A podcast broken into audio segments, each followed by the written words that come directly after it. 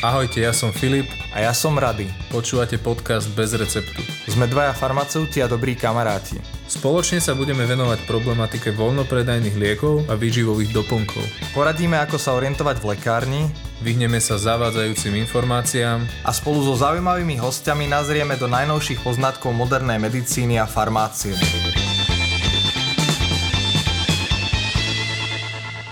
Ahojte, vítajte v ďalšej epizóde podcastu Bez receptu. Tentokrát opäť o vitamíne D, ale z iného súdka. Dnes pani doktorkou Tereziou Sedlačkovou z ortopedického oddelenia. Tereska, čau. Zdravím vás, ahojte. Hneď taká jedna otázka na úvod. Vy vo svojej praxi suplementujete pacientom vitamínom D? Určite áno, suplementujeme pri akých diagnózach vy sledujete ten vitamín D a potom následne suplementujete? Mm-hmm. U nás na našom oddelení sme začali uh, takú menšiu štúdiu pacientov, ktorí podstúpili artroskopie uh, ramenných klbov a kolenných klbov, tak samozrejme u nich sa sledujú tie koncentrácie predoperačne aj po operácii a plus samozrejme pacienti, ktorí trpia osteoporózou. Mm, a akú úlohu pri týchto diagnózach vitamín D zohráva? Tak my sme vychádzali zo zahraničných štúdií, ktoré sú všetky teda napasované práve na výmeny bedrových mm-hmm. a kolenných klbov, kde jednoznačne je potvrdené, že tí pacienti majú oveľa rýchlejšiu rekonvalescenciu. Mm-hmm. No a v podstate tým, že to už trošku predbehnem, my sme zistili, že pri tých operáciách, aj pri týchto menších, pri tých artroskopických, sa tie koncentrácie vitamínu D znižujú, tak predpokladáme, že tou suplementáciou tá rekonvalescencia bude rýchlejšia práve aj u týchto pacientov. Mm-hmm. Čiže tam nejaká spotreba toho vitamínu D? Vyzerá to tak, že áno. Uh-huh.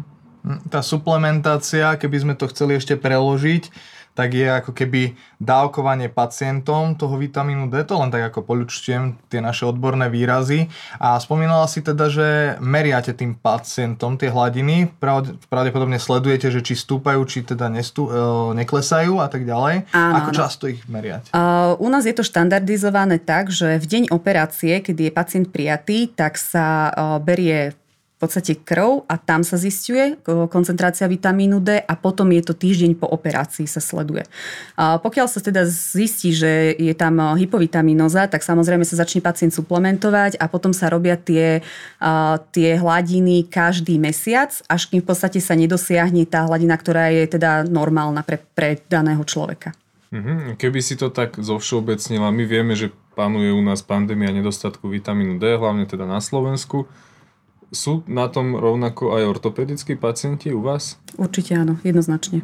Čiže prichádzajú k vám v podstate s nízkymi hladinami v priebehu celého roka. Tie prvotné výsledky, ktoré máme, tak ukazujú, my sme začali tú štúdiu niekedy v septembri, mm-hmm. tak uh, tie vstupné koncentrácie vitamínu D boli okolo 30-35 nanogramov na mililiter. Mm-hmm.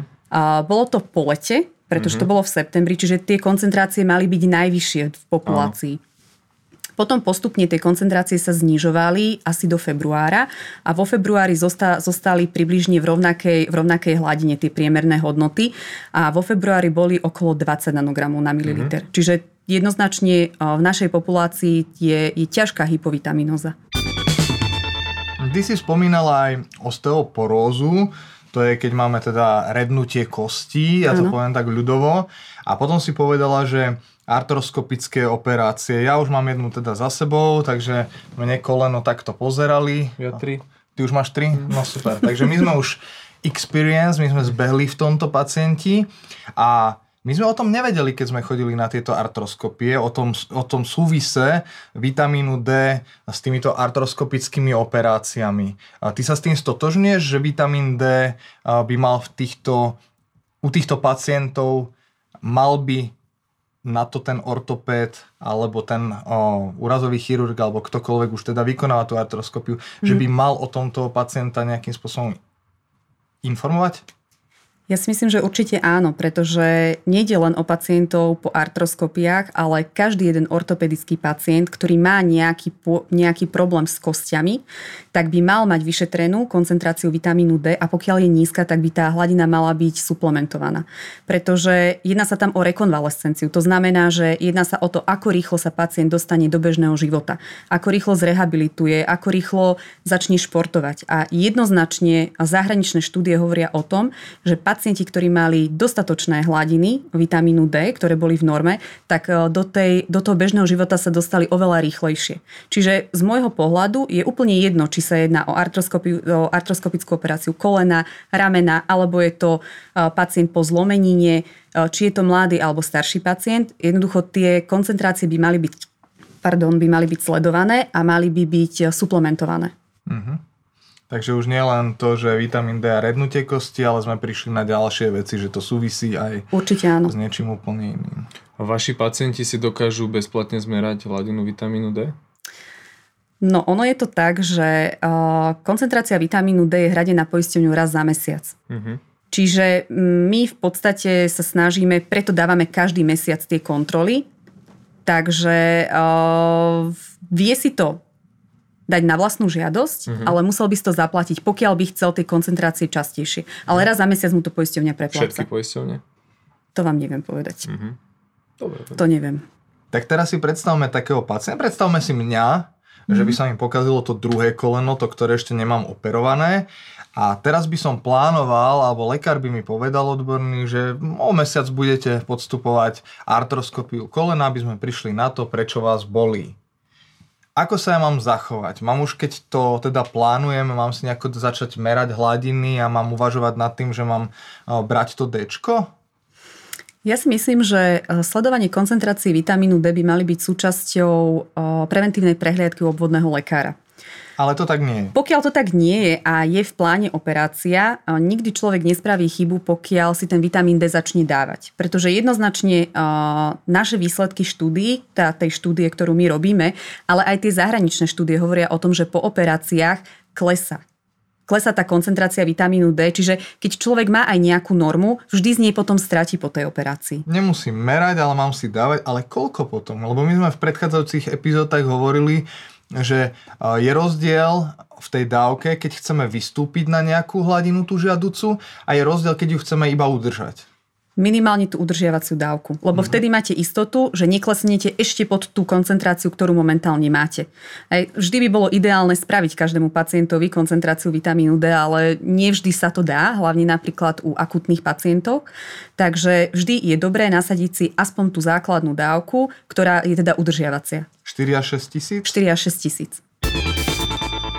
Čiže mne z toho vychádza to, že pokiaľ mám plánovanú operáciu, my sme sa predtým za kulisy bavili, že napríklad totálne endoprotézy sú plánované minimálne 6 týždňov dopredu, alebo teda v ideálnom prípade. Áno. Tak e, ako náhle to viem, tak by som si mal nasadiť vitamín D, aby som aby môjim cieľom bolo si tú hladinu vitamínu D dať na normál, mm-hmm. keď idem na operáciu. Pretože pokiaľ sú, alebo pokiaľ boli pacienti s tou dostatočnou hladinou vitamínu D operovaní, tie výsledky, ako si vravela, boli oveľa, oveľa lepšie. Je tak? Určite áno.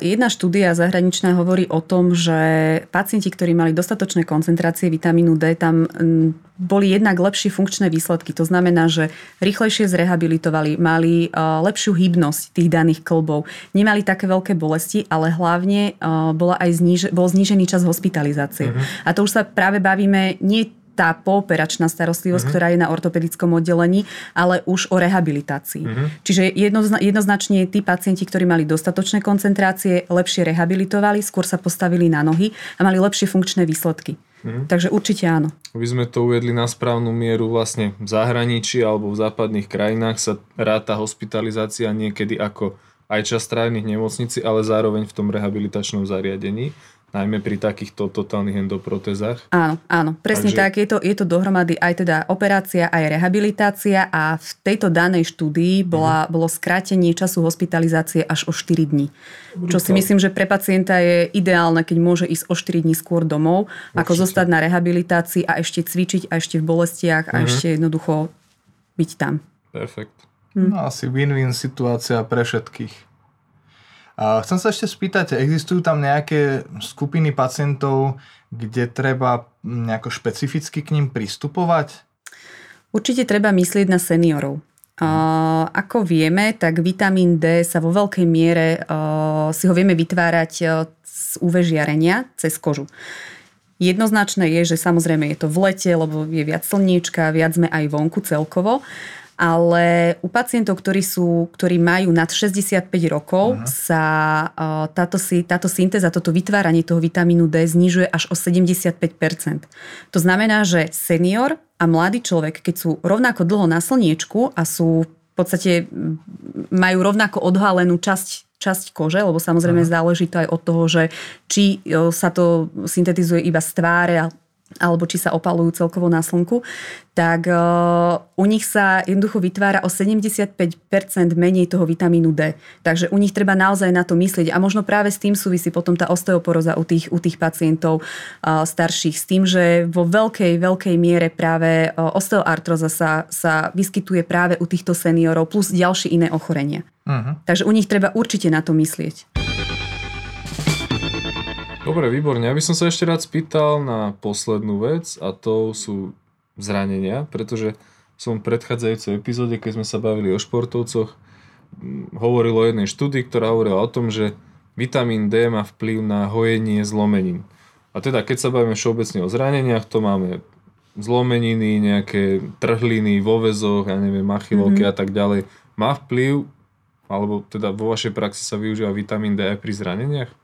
Určite sa využíva vitamín D. Ono, receptory na vitamín D sa nachádzajú v podstate vo všetkých bunkách ľudského tela. To mm znamená, že sa nachádzajú aj v kostných bunkách, aj v šlachových bunkách, čiže úplne všade. Čiže ten vitamín D má priamy vplyv na tieto bunky.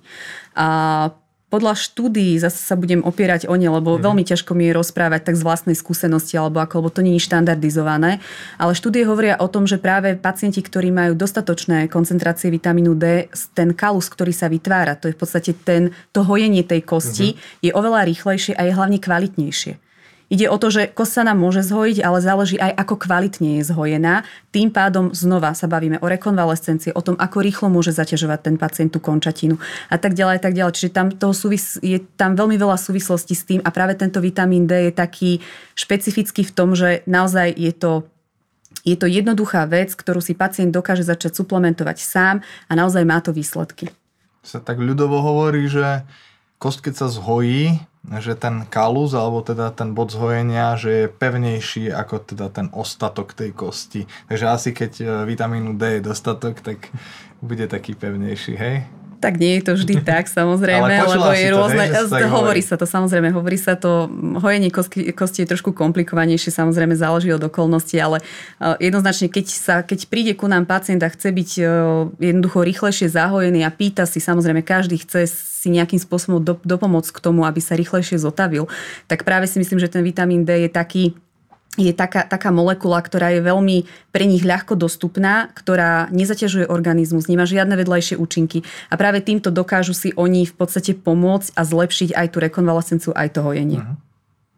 Super, Tereska, ďakujeme ti za plodnú epizódu, vynikajúce informácie. Ja ešte, aby som to zhrnul, veľmi jednoducho, pokiaľ plánujete nejakú ortopedickú operáciu, alebo nebodaj máte zranenia, zlomeniny a podobne, Užívajte vitamín D čo najskôr a čo najdlhšie po danom zranení alebo po danej operácii, pokiaľ sa nedostanete na tú dostatočnú hladinu. A všet, všetky štúdie hovoria o tom, že rýchlejšie budete späť v hre, takže nie len operáciu, ale rozprávame sa aj o tej diagnostike, čiže o tej artroskopii napríklad. Čiže keď plánujete vyšetrenie, kde vám lekár vojde ako invazívne do kolena alebo do ramena a bude tam hľadať, že čo je v tom ramene alebo kolene zle alebo teda v bedre, tak aj vtedy takisto sa oplatí za pár eur dostať niečo, čo je bezpečné a čo vám naozaj môže pomôcť potom pri tom procese regenerácie toho tkaniva a budete skorej fit, ako sa hovorí. Tak, ďakujem pekne, majte sa. Ahojte. Ahojte a ďakujem za pozvanie. Veríme, že sa vám tento diel páčil a vypočujete si nás aj na budúce. Nájdete nás na stránke www.bezreceptupodcast.sk, tiež na našom Facebooku, Instagrame a YouTube kanáli. Odkazy na ne nájdete v popise podcastu.